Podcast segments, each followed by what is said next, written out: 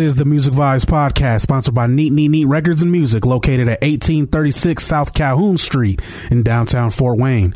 Neat Neat Neat stocks LPs and CDs across all genres and is an authorized dealer of Ortofon, Audio Technica, Emotiva, Wharfdale, Project, and more please visit neatneatneatrecords.com for more information. This is the Music Vibes Podcast, and I am your host, DC Hendrix. Be sure to follow me on Twitter. I'm at DC Hendrix, and give my Facebook page a like at facebook.com slash official DC Hendrix, and I'm on Instagram as well at official DC Hendrix.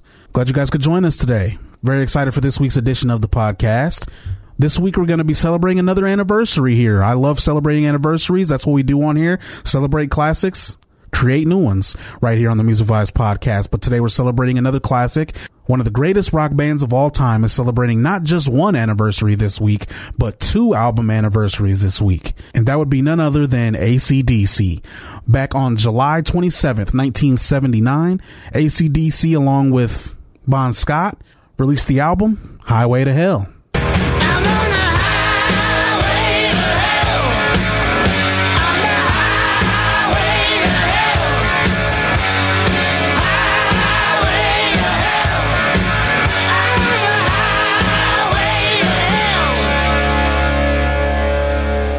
Greatest rock albums ever. In fact, this was probably the album that helped break them through. Uh, they were a big band out in Australia prior to the release of this album, but Highway to Hell was kind of their breakthrough into the mainstream media. That's when they became a big rock band, and that was pretty much the beginning of them becoming one of the greatest rock bands of all time. But also another anniversary that we're celebrating for ACDC this week. It would be July 25th in 1980. Not even a full year later, they released the album Back in Black.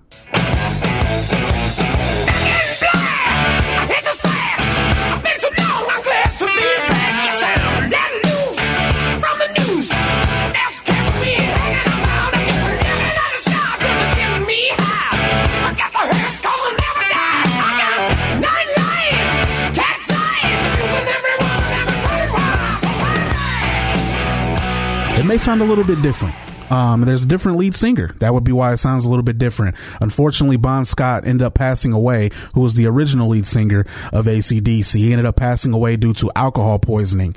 Uh, he was binge drinking and he ended up passing away, unfortunately. And the reason why I chose this podcast for this week is not only because I love ACDC, but it also kind of reflects and talks about one of the greatest lead singer changes and one of the quickest transitions of a lead singer change I've ever seen in music history. And not only just was it the quickest, but it was one of the greatest changes. I mean, I feel like Brian Johnson, who ended up taking over for ACDC as the lead singer, did a fantastic job and ended up even, I mean, he continued the success, if not elevated. Back in Black is their highest selling album in it, ever.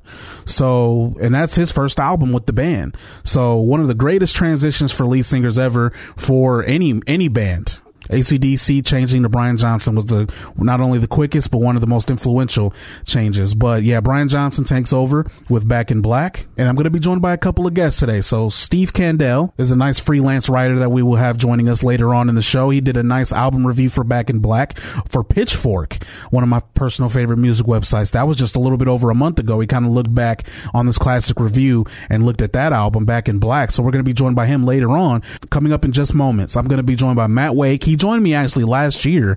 We also celebrated an album then, another classic. We did Exile on Main Street by the Rolling Stones. He actually joined me last year. So this will be his second appearance on the show. So I'm excited to talk to Matt. We're going to talk about Highway to Hell and Back in Black and celebrate two anniversaries for ACDC. So it sounds like when I need to talk rock, Matt's my guy.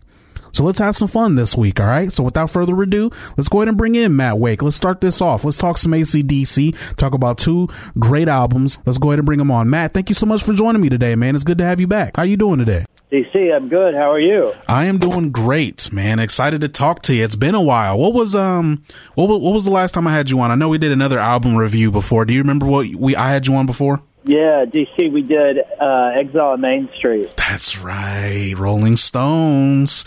Talking some rock again today, man. We're celebrating another anniversary. Actually, two. Uh, this time, we're talking ACDC today. Happy anniversary, ACDC. Um, there's two, two albums in the same week with the anniversary. So let's start with the big one. All right, I'm gonna I'm gonna start off with the bang here. I'm gonna put you on the spot right away Yeah. here on the podcast. You're my guy. You've been on here before, so ACDC. I know there are two different albums, but released right after each other. Highway to Hell was released in '79. Um, unfortunately, Bon Scott passes away due to uh, alcohol poisoning, and then he's almost immediately immediately replaced, which is weird. But um, Brian Johnson takes over Back in Black on Back in Black and ends up being the lead singer until 2016, just three years ago. But Highway to Hell or Back in Black, which one you choose and which one's better in your opinion and why? Um, I pick uh, Highway to Hell, but just barely, and it's kind Ah. of DC a thing where I think Back in Black is so good Yeah. That I think it's one of those albums that it's so good we take it for granted. Uh, um, we take it for granted, I should say, because it's kind of like a Led Zeppelin four kind of thing where you just get this album pretty early in your appreciation of rock music, whether it's seventh grade or earlier or whatever. Like, and so many people just wear that out because it's so good. I mean, think of how many, you know, millions of people when they're teenagers have listened to tracks like Have a Drink on Me when they're, you know, like at a kegger or riding with their friends in their car or whatever. Yeah. Uh, Highway to Hell with Bon. Bon is just, you know, it, it, it's kind of obvious and cheap to say if you die young, you're more, you kind of have more of a mystique to you. But he just does, and uh, he's like this rock and roll animal, and it's that's what all he was programmed to do was to be a cool ass rock singer. Like I don't picture Bon Scott ever getting into having like a cologne fragrance, you know. With, you know, I mean, he was just here to rock, man. Yeah. Um, and to me, with Bon, they were a rock band. With Brian, they're a metal band. mhm That's true. Um, I love uh, on Highway to Hell. I mean, to me, that's some of the best dance music rock has ever made. The uh, the drummer Phil Rudd, he's on the classic stuff, but the grooves are just so danceable, man. Like if more rock bands had songs like this and had grooves like this, mainstream wouldn't be a problem for young bands. But you know, having that kind of groove and that kind of song, uh, that kind of songwriting, it's it doesn't come much. And another thing I think's interesting between these 2 uh, is Mutt Lange produced both of Ah, them, yeah. and he's known for being like a lavish guy with Def Leppard. You know, all the overdubs and just how uh, ornate and sophisticated that sounds. And you know, both of these, uh, Back in Black is a little more gleaming, but to me, they're both just very good recordings of a very good, gritty, bluesy, you know, uh, rock band that'll blow the doors off a bar or uh, an auditorium or an arena. Um, uh, so I don't know, man. Like, it, Back in Black is probably a little better, Yeah. it, but I like Highway to Hell better. How about you? What you What do you think?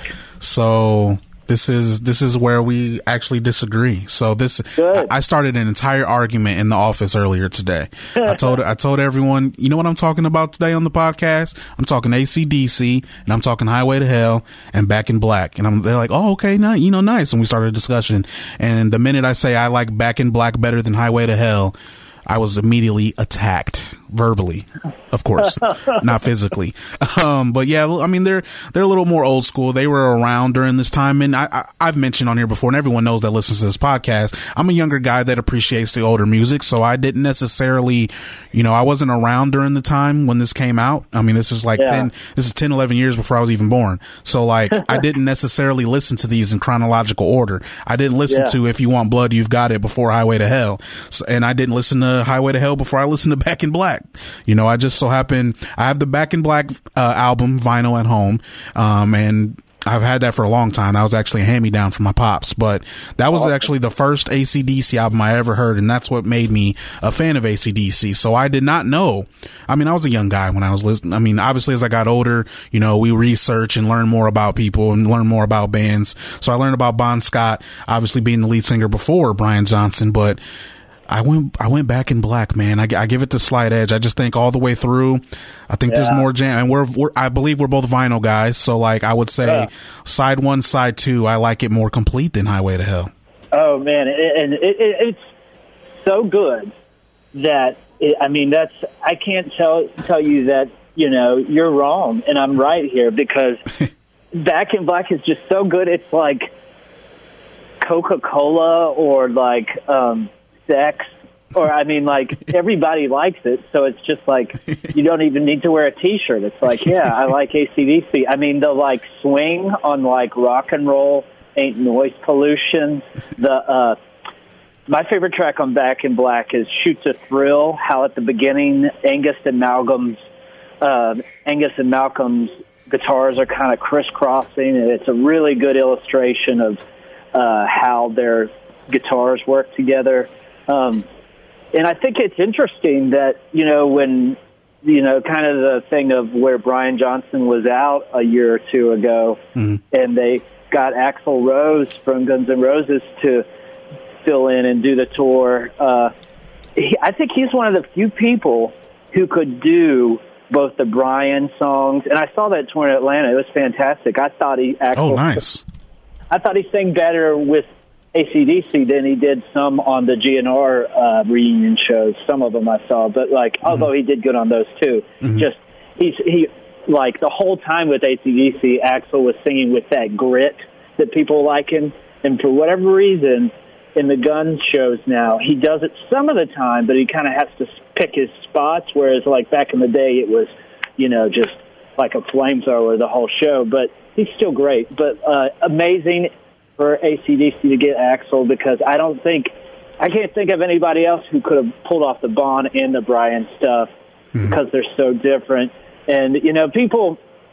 Do you see a thing I think also interesting here is you know there's kind of this conspiracy theory that Bon Scott wrote some of the lyrics to Back in Black, and uh, there's mm. a really good book called Bon the Last Highway, very well researched. Mm. Um, a guy named uh, Jesse Fink uh, wrote uh, a couple of years ago, and he kind of gets into tracking down Bon's death and stuff like that. And um, there's some people who think Bond wrote some of the lyrics. They've kind of, uh, I don't know, man. It would be hard for me. Brian Johnson never interviewed him or anything, but he seems like such a good, straight up guy. Mm-hmm. It seems weird to me that he would never have been like, you know, he wrote some of those lyrics they had and they passed on to me. Right.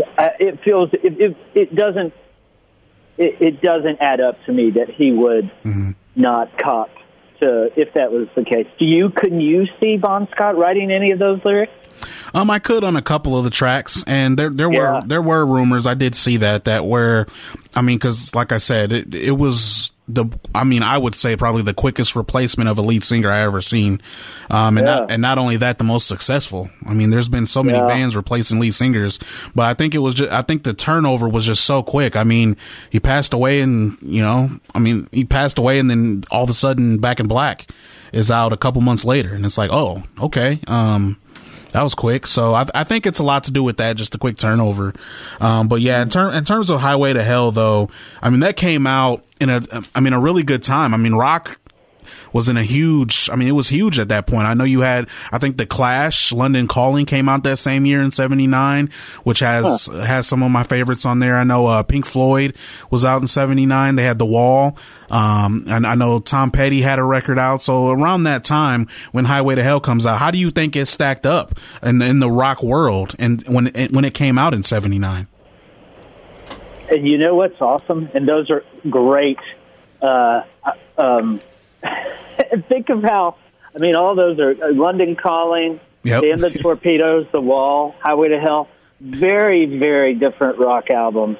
Um, Tusk by Fleetwood Mac that year. Yep. Uh, the first Joy Division record. Um, all really different rock albums, but all really good and you know all connected with a lot of people. Um, uh, I like the In Through the Outdoor pretty good. The Zeppelin one, it's kind of one that's Yeah. not like a big favorite of people, but I love how they did. Uh, I thought they did uh, some interesting stuff on there, from like the kind of uh, rockabilly tune, hot dog, to like uh, kind of the uh, disco-y kind of stuff on there. Um, uh, sounds like the Devil's Disco with Led Zeppelin playing it, but like, um, uh, you know, Highway to Hell, I think is as good or better than any of those. I would probably I agree. take take it take it first. Um, I want to go back to a point you made that I think is really good, DC. That the quick turnaround mm-hmm. when people are like, "What you, you know." Did Bon write some of these lyrics? It sounds like something he could have done. Mm-hmm. That's a great point.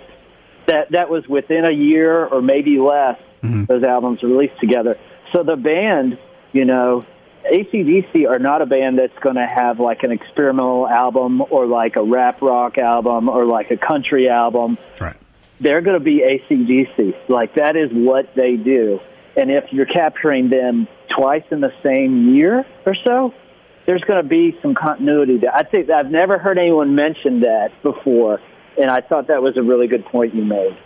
I appreciate it. Yeah, I just thought, and that and that was something I was thinking of, you know, in preparation for this. I was just like, I mean, if you if you if you really look back at that quick turnover, and, and I like I said, I haven't in my you know findings in music and studying music history, I have not seen a quicker turnover or a more successful turnover than Bon Scott to Brian Johnson. So it, th- th- that's part of the reason why I wanted to do this podcast. Honestly, it's just like I'm. I mean, I'm honestly intrigued and I mean, it's admirable. Honestly, it's just unheard of how quick the turnover was, and then, and then not only just that, two fantastic albums back to back too. I mean, it's not like because usually the the first the first album with the new lead singer it takes a while, and like you said, it was less than a year because I mean, Bon Scott passed away in '80, and this album was released in July of '80. So like, I mean, that's that's pretty quick. That's that's a very quick turnover. Um, so I, I would I would not put it past um, Bon Scott to have written some of this, and you can you can kind of hear it some of the some of the lyrics. Um, and I'm I'm not gonna you know put any songs you know under the microscope and men- mention any songs in particular, but yeah, Yeah. that's that's a good point. I'm gonna have to get that book by the way. That's that was a good point. Um, but just kind of talking about some of the tracks and the reception of Highway to Hell. So I mean, we mentioned Highway to Hell, the main track. What are some other songs that you you know you really enjoy from side one and side two um, from Highway to Hell that you you want people to hear? You know, maybe someone has maybe they've heard Highway to Hell and maybe they haven't heard the rest of the record. Yeah, yeah. If you want blood, you've got it on side two, man. It's just got one of the great all-time rock screams when um, Bon brings it, uh, hits it during the break. Uh, that you've got it uh, before the kind of the last rave up. Uh, Love Hungry Man has a good groove. It's almost got like a Gene Simmons old school Kiss bass line. Yeah. Um, Touch Too Much has there's something about the guitar, the percussiveness, the attack of the guitars that almost sounds like uh, synthesizers in a way that you wouldn't think normally of ACDC. Uh, you know, Shot Down in Flames. I mean, just the groove and swagger, and Girls Got Rhythm. Uh, I mean, this is Friday night, Saturday night music, man. It doesn't get better. Yeah, and in terms, if you were to, if I were to ask you like similar, similar bands during this time, you know, it- Yeah. you, you can call me, you can tell me if I'm wrong, but I think of bands like Motley Crue is one that kind of comes to mind. I, I kind of feel like Motley Crue has a similar sound. I just think ACDC is obviously much better. Um, Yeah. they're like Motley Crue, but good. Um, Yeah. It's I don't know. If if I were to ask you some similar bands around this time to ACDC who had the Yeah. similar sound, who would you say? You know, and I think Motley Crue would be the first band to tell you ACDC is better than Motley Crue. But like, um, uh, I, you know, a band like Humble Pie with kind of um, Ah, the, the fierce kind of badass singing and the kind of supercharged Rolling Stones blues rock, but just taking it up uh, a little more intense. Um, uh, Humble Pie is a band I would maybe compare them to. I like that. I like that. Yeah. So, and and kind of focusing on the main track, "Highway to Hell." Do you Yeah. agree? Do you agree that you know the, some of the lyrics in that song kind of took a different meaning? You know, after the passing of Bon Scott. Oh God, yeah. I mean, yeah. I mean, this is his last album, and you know, he was a guy who walked it and talked it. The you know the rock lifestyle, and you know, died in the backseat of a Peugeot automobile. I think it was uh, in London. I think it was, but um, Yeah. I mean, yeah. When you, you know, I mean, if he was still living today and they were doing their, you know, uh, 90th year reunion tour or whatever, like, uh, I mean, it would be like ironic and done with a wink, but like, uh, um, yeah, totally. Yeah, so kind of looking back in terms of rock and roll history. So ACDC for me is one of my personal favorite rock bands ever. Um, and just kind of looking back, it, it depends on where you put this band in the category. Some people say pop, boy band, but I mean, you look at rock bands, you say the Beatles, probably Led Yeah. Zeppelin, probably the Rolling Stones, who we talked about before with Exile on Main Street, uh, Queen, Queen, Metallica, Aerosmith, The Who. Uh, where do, where does ACDC fit in terms of ranking of rock bands of all time?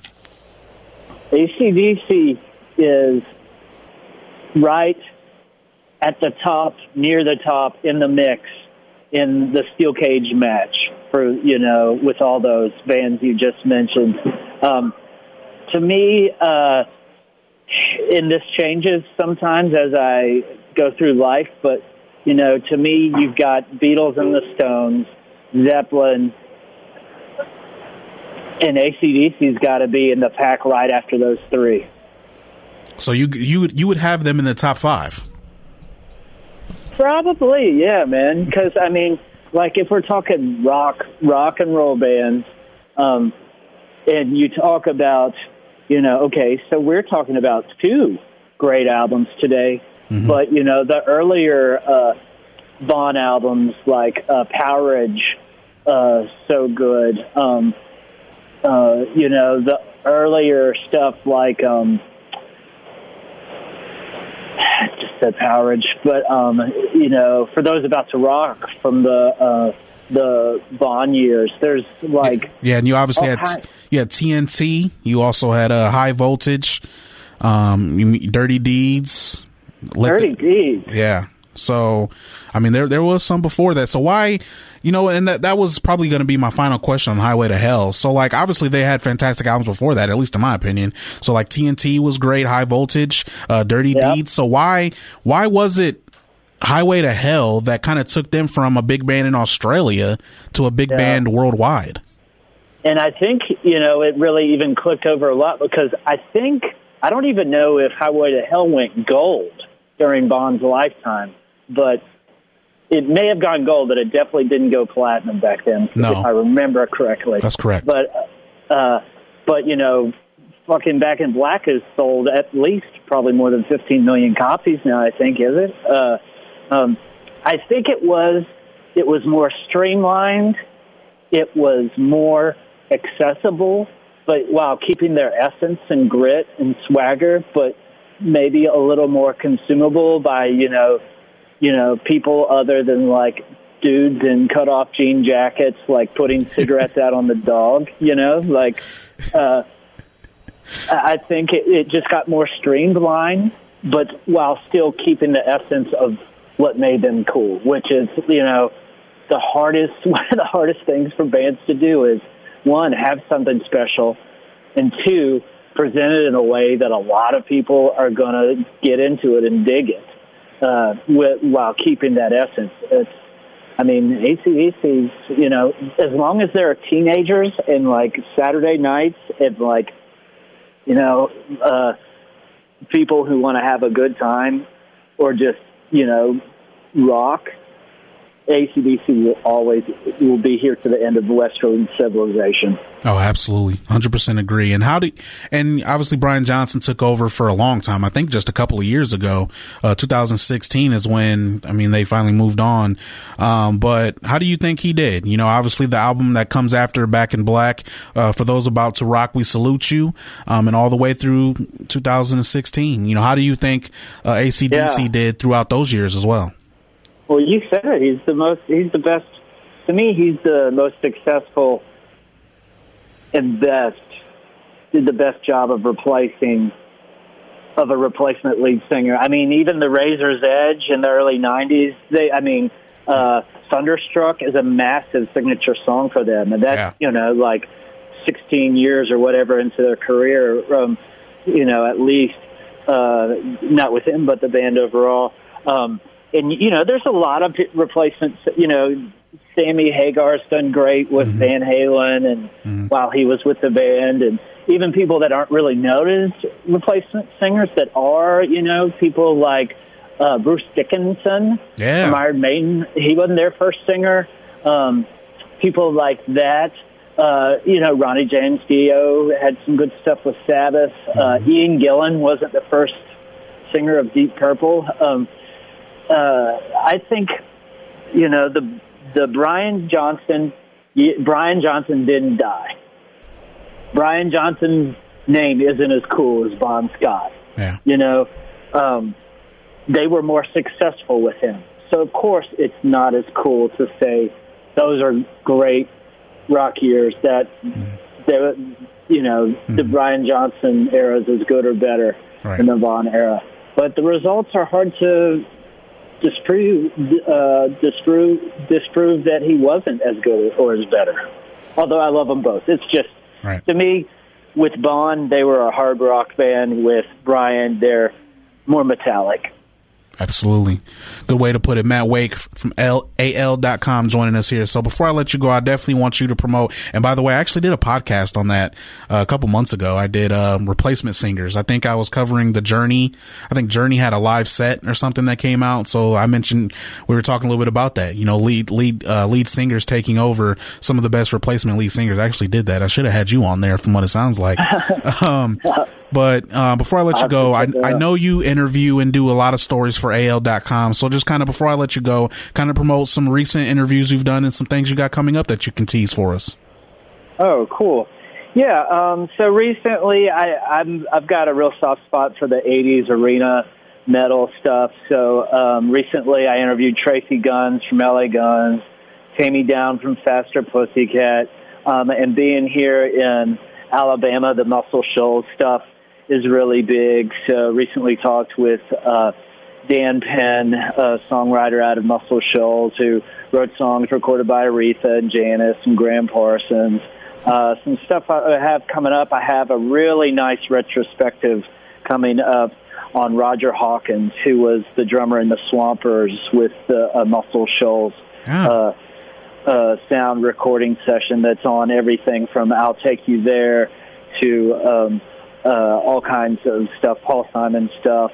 Um, and uh, I, I've got a really nice re- retrospective on that. Uh, and so, yeah, that's kind of what I'm doing for AL.com now. I've in the past written for uh, LA Weekly a, a decent amount, and a little bit for Rolling Stone, and a little bit for Billboard. But um, uh, uh, yeah, so that's kind of what's coming up.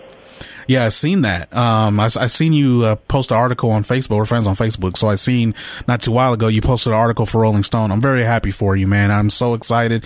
Well deserved. I mean, I know you're a hard worker. You have great content, and I appreciate you coming on this podcast as always, man. I feel like I could talk to you forever about rock music. Um, we'll have to do this again, but I appreciate you coming on today, man. Enjoy your weekend and listen to some more ACDC for me. You got it, DC. Thanks for having me on, and. Um, uh, love what you're doing, man, and uh, thanks for having me. And keep the rock going.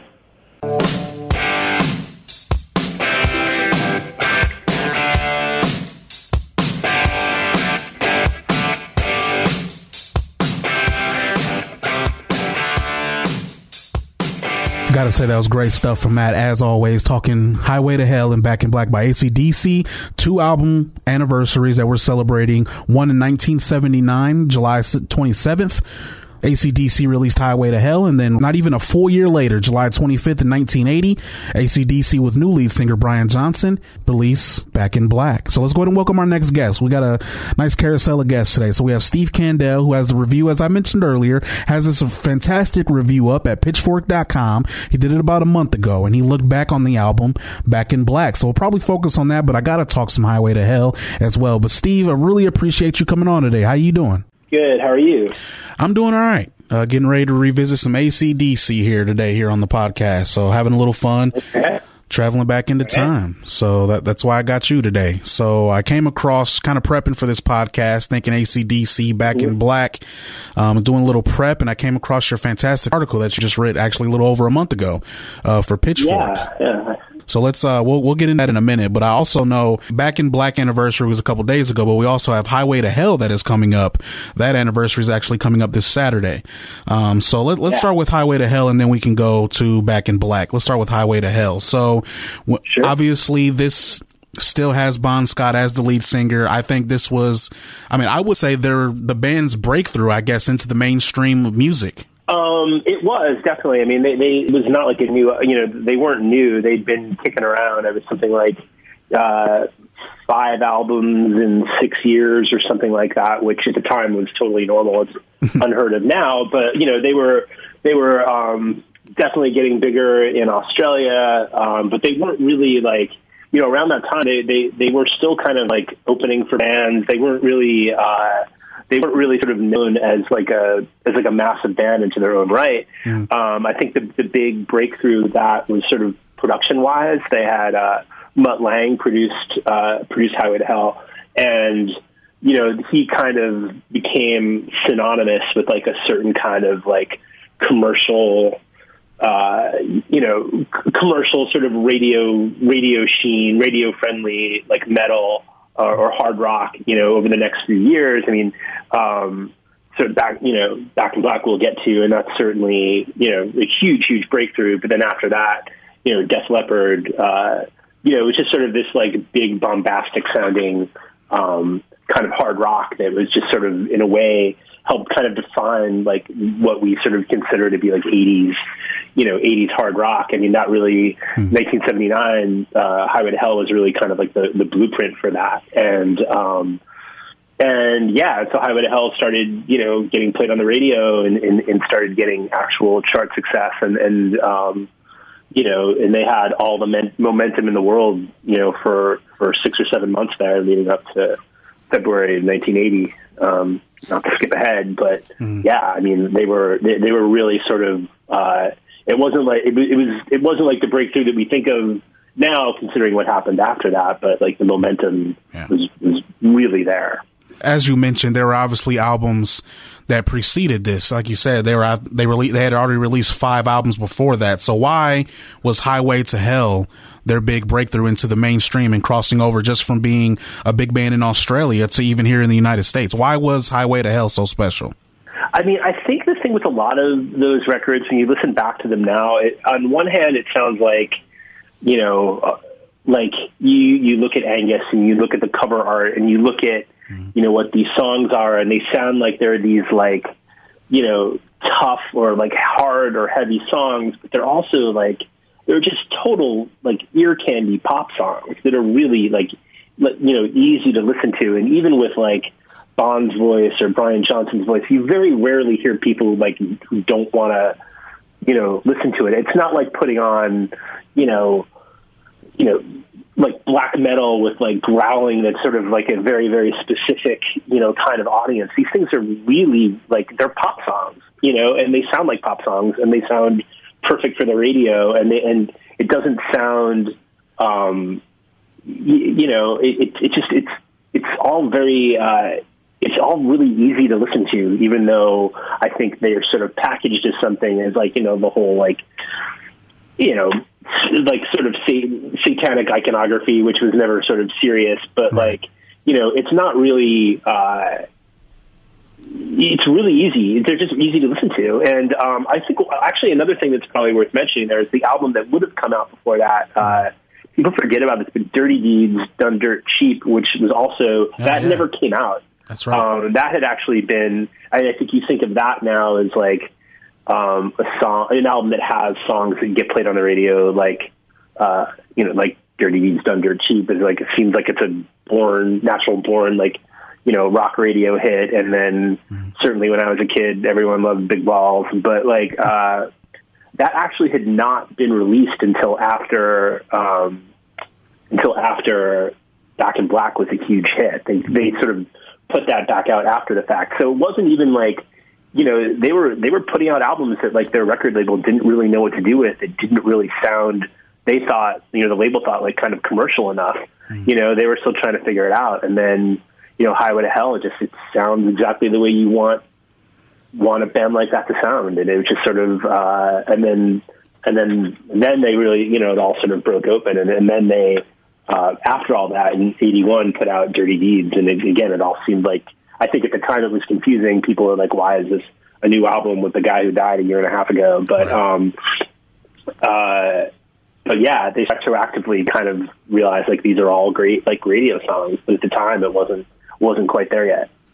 Yeah, and to kind of start digging into the songs a little bit before we move into Back in Black, let's focus on a couple Yeah. songs on Highway to Hell. So let's start with the title track. I mean, that's the biggest song Yeah. from it, and I think we all can agree. You know, the the words to Highway to Hell kind of took a whole new meaning. You know, after uh, Bon Scott drank himself to death. You know, in 1980. Um, but l- let's kind of focus on Highway to Hell. You know, the the lyrics within that song and how that song got so big throughout the years.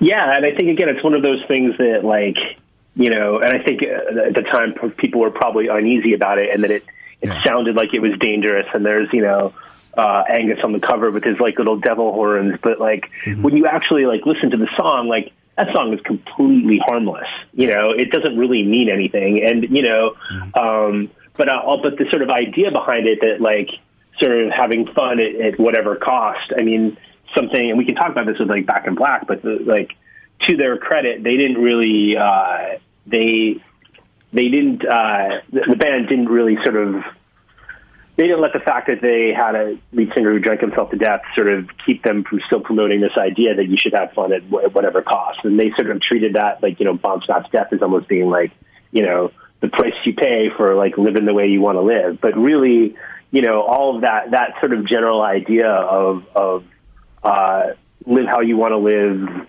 no matter what, um, became a very sort of like broad thing that, you know, it could mean partying, it could mean, you know, whatever, but that, that sort of like, you know, that's a very, uh, it's a very like broad and like you know pretty accessible idea for like a rock song. And um and it just was you know it kind of it's like them by the numbers you, anything you would want out of an acdc song is is in that Oh yeah, absolutely, hundred percent. So, yeah, and and kind of digging in, as I mentioned earlier, you know, all the tracks were written by obviously Angus Young, Malcolm Young, and Bon Scott here on Highway to Hell. So, kind of digging into a couple of the songs that kind of resonate with us. You know, kind of just looking back on Highway to Hell. So, obviously, uh, I, I know one that resonates with me is "If You Want Blood, You've Got It."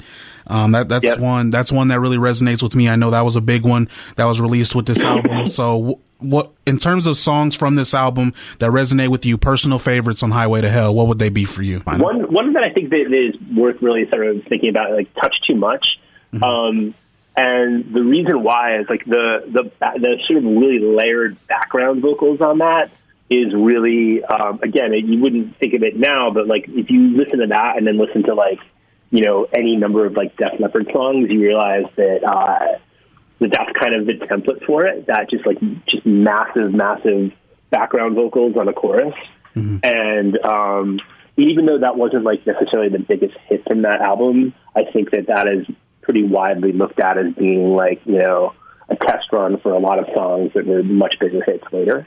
Um, uh, so that's a big one. Uh, Night Prowler often gets talked about as being, you know, ACDC is one of those Yep.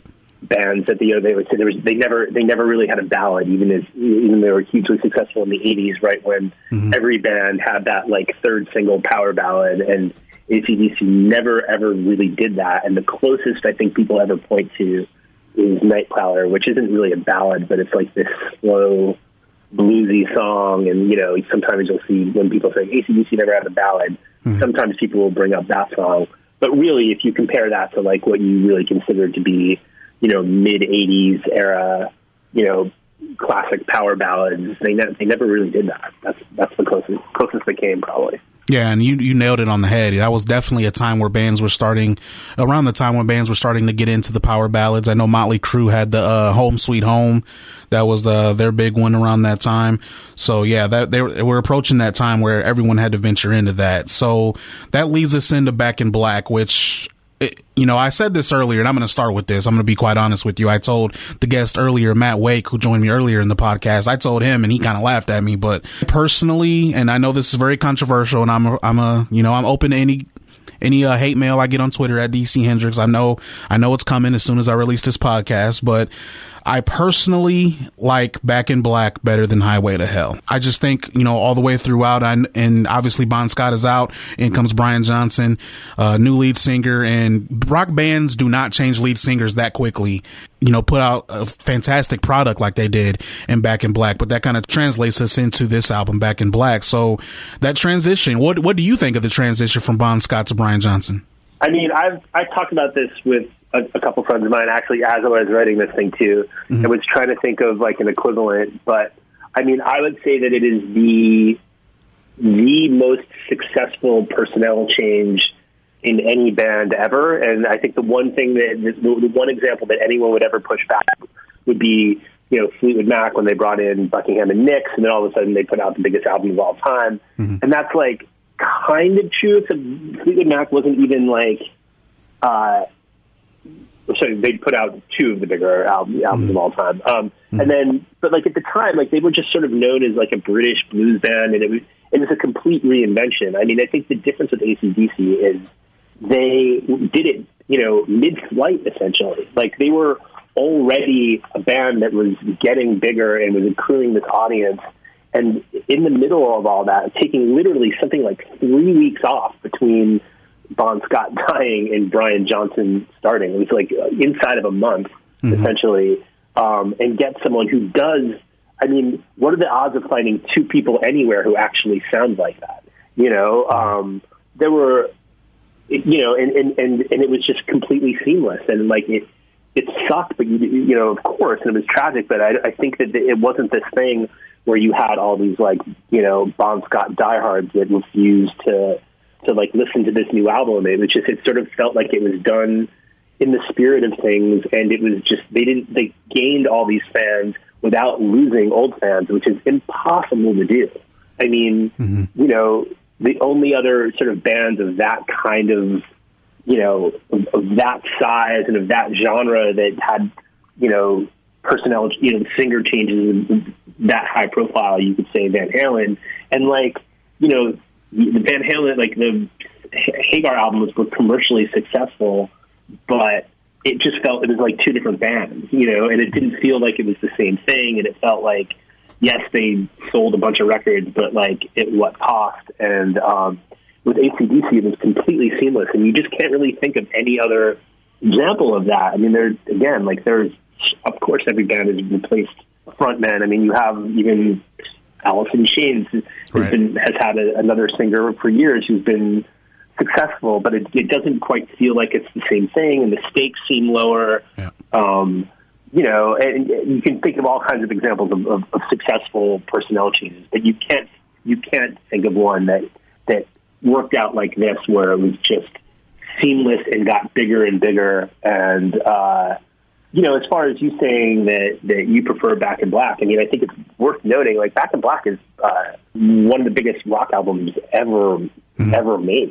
you know, it was yeah. so much more successful than Highway to Hell. So to say that like you know, I mean, a lot of people prefer that. So um, huh. I don't know if it's that controversial an opinion.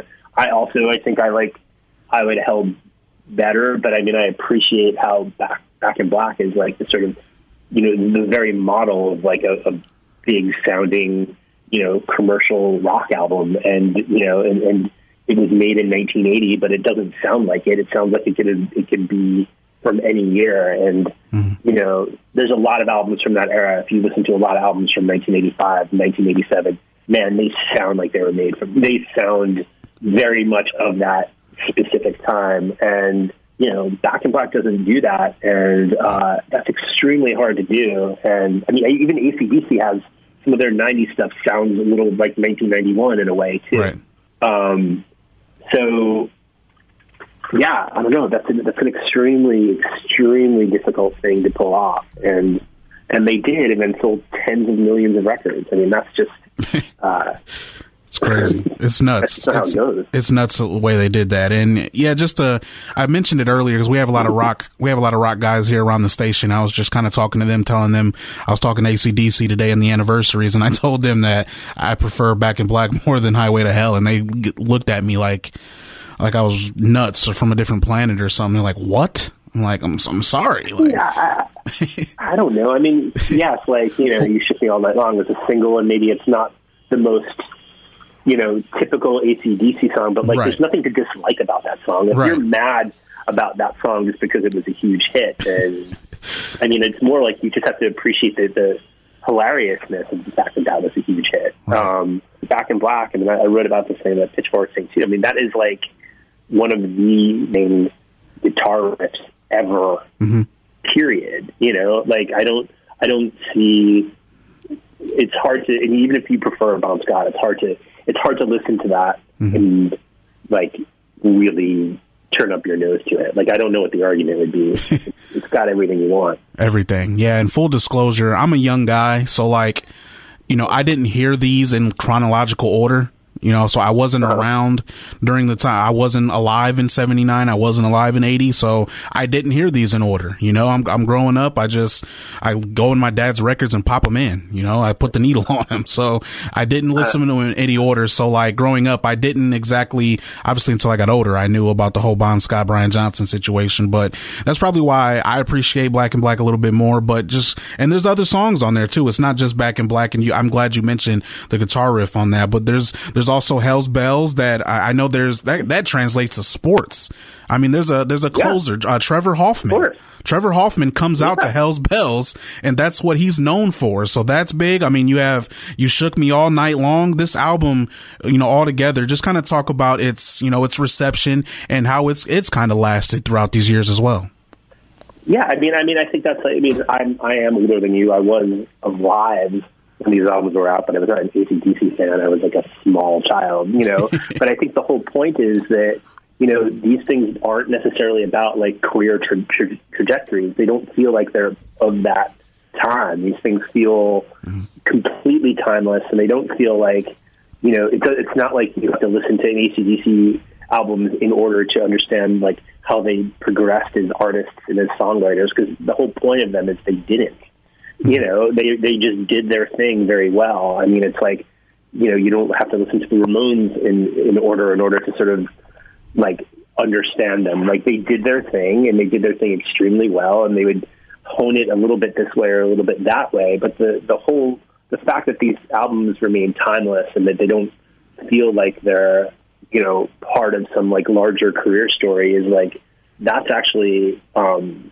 you know that's the benefit of them. They're they're you're, they're not a band that like you're going to sit around and have people argue about you know their favorite. I mean, it sounds like you guys are having arguments about their favorite albums, but it doesn't seem like that's the kind of thing that they inspire. Like they have mm-hmm. obviously like diehard fans who will who will go out and see them and buy whatever, but also you know the the thing that sort of sets them apart is that they also for these couple of records have fans who only know those couple of records and who you know may not even necessarily like hard rock, but they like this, you know, and uh, and you know you can roll your eye. I, I totally get the impulse to sort of dismiss an album just because it has that kind of appeal, mm. you know, where it's like, oh, I'm, you know, fuck you guys, I'm going to go listen to the Razor's Edge. It's like, oh, okay, or, or Fly on the Wall, and you know, and like those are that's totally fine.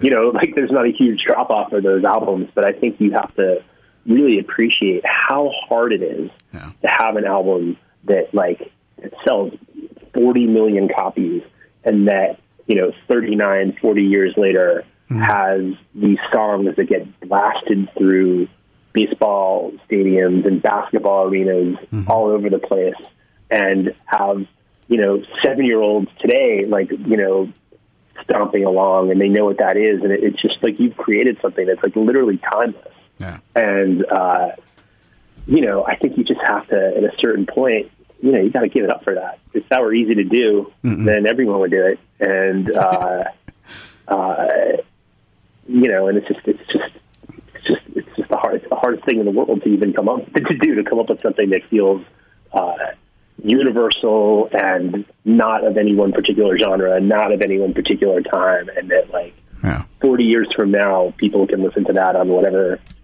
format exists then, and it's not going to sound or feel any different. It's just going to be. It, it, it is what it is. It doesn't have any baggage. The lyrics aren't going to mean something different over time. It's not going to. Uh, it's impossible to age. It's, that's so hard to do. Yeah, and that's why I titled this podcast "Happy Anniversary ACDC." Uh, kind of celebrating two anniversaries of two of my personal favorite albums. I'm a big rock guy, and these are, I mean, these have to be in my top probably 10, 15 of favorite rock albums. And I want, I wanted before I let you go, I wanted to, I had two more questions for you. So one, Yeah. I, I'm a record guy. I'm a vinyl collector. So like, um, I, I would refer to side one or side two. That's how I do it. I'm a little, Yeah. A little old school in that way. So if I was to ask you, if I were to ask you side one or side two, if you could give me a hidden track that, you know, obviously everyone knows Hell's Bells. I mentioned, we mentioned that one back in black shook me all night long, probably Shoot to Thrill as well. Um, but if you were to give me a hidden track for people to check out, which one would it be and which side? I mean, again, it's it's, it's hard for any of these songs to, to sound. I mean, and we, looking at this track list, every single one of these songs gets played on on the radio. Um, but like, uh, you know, I guess if you want to go for hidden, then like side two. I mean, first of all, Jesus, side two is Back in Black.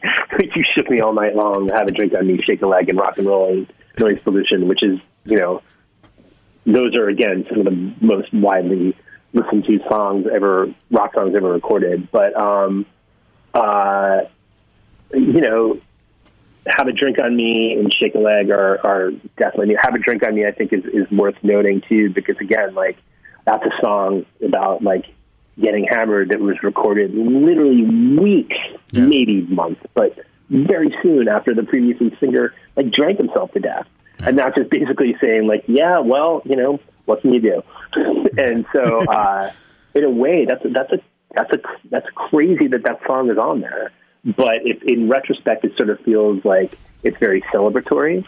Um, I think if that were to happen today, I bet that would be insanely controversial. Um, Yeah. But uh, you know, I think that's sort of notice, you know, notable that like one of the sort of enduring anthems on this album that like could have been very morbid and could have been very much like scared straight and very like you know sort of backing off on the idea of of, of uh, living and partying given the circumstances. Like it's literally like I have a drink on me, and it's a great and it's a song that like totally holds up. So uh, Yeah. you know that took that took that took some some balls to do, and uh, uh, yeah, so I'd say that's one.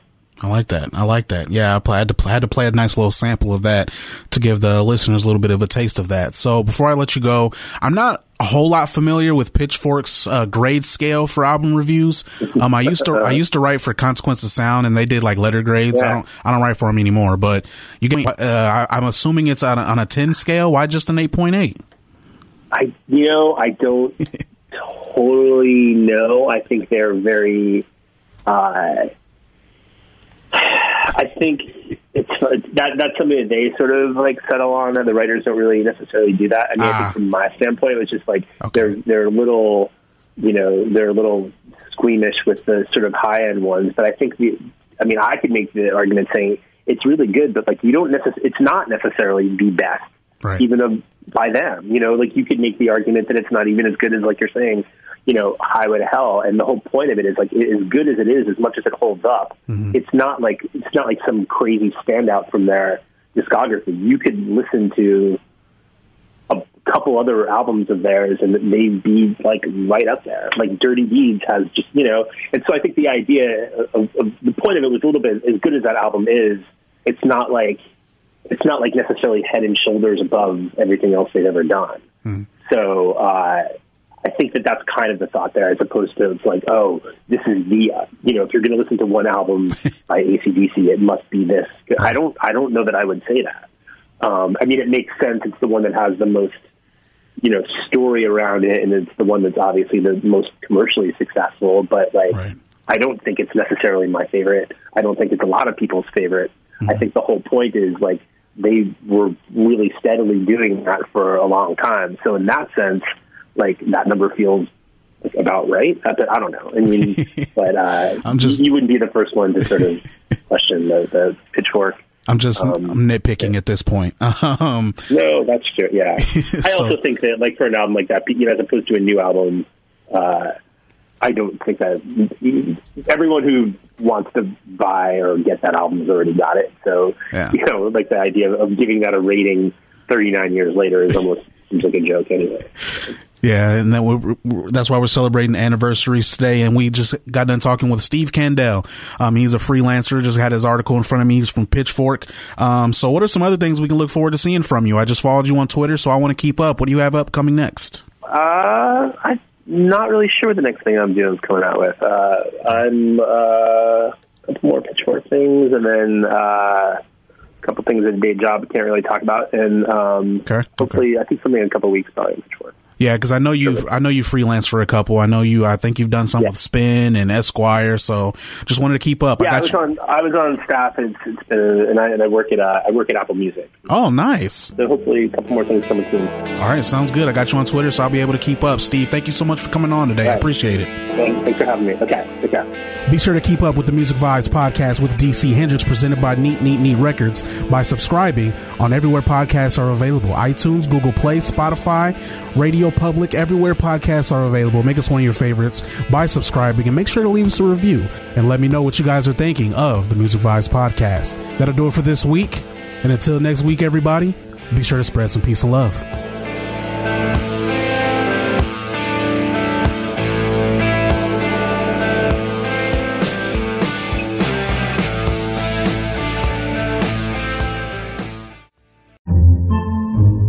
Podcasts by Federated Media. Podcasts by Federated Media.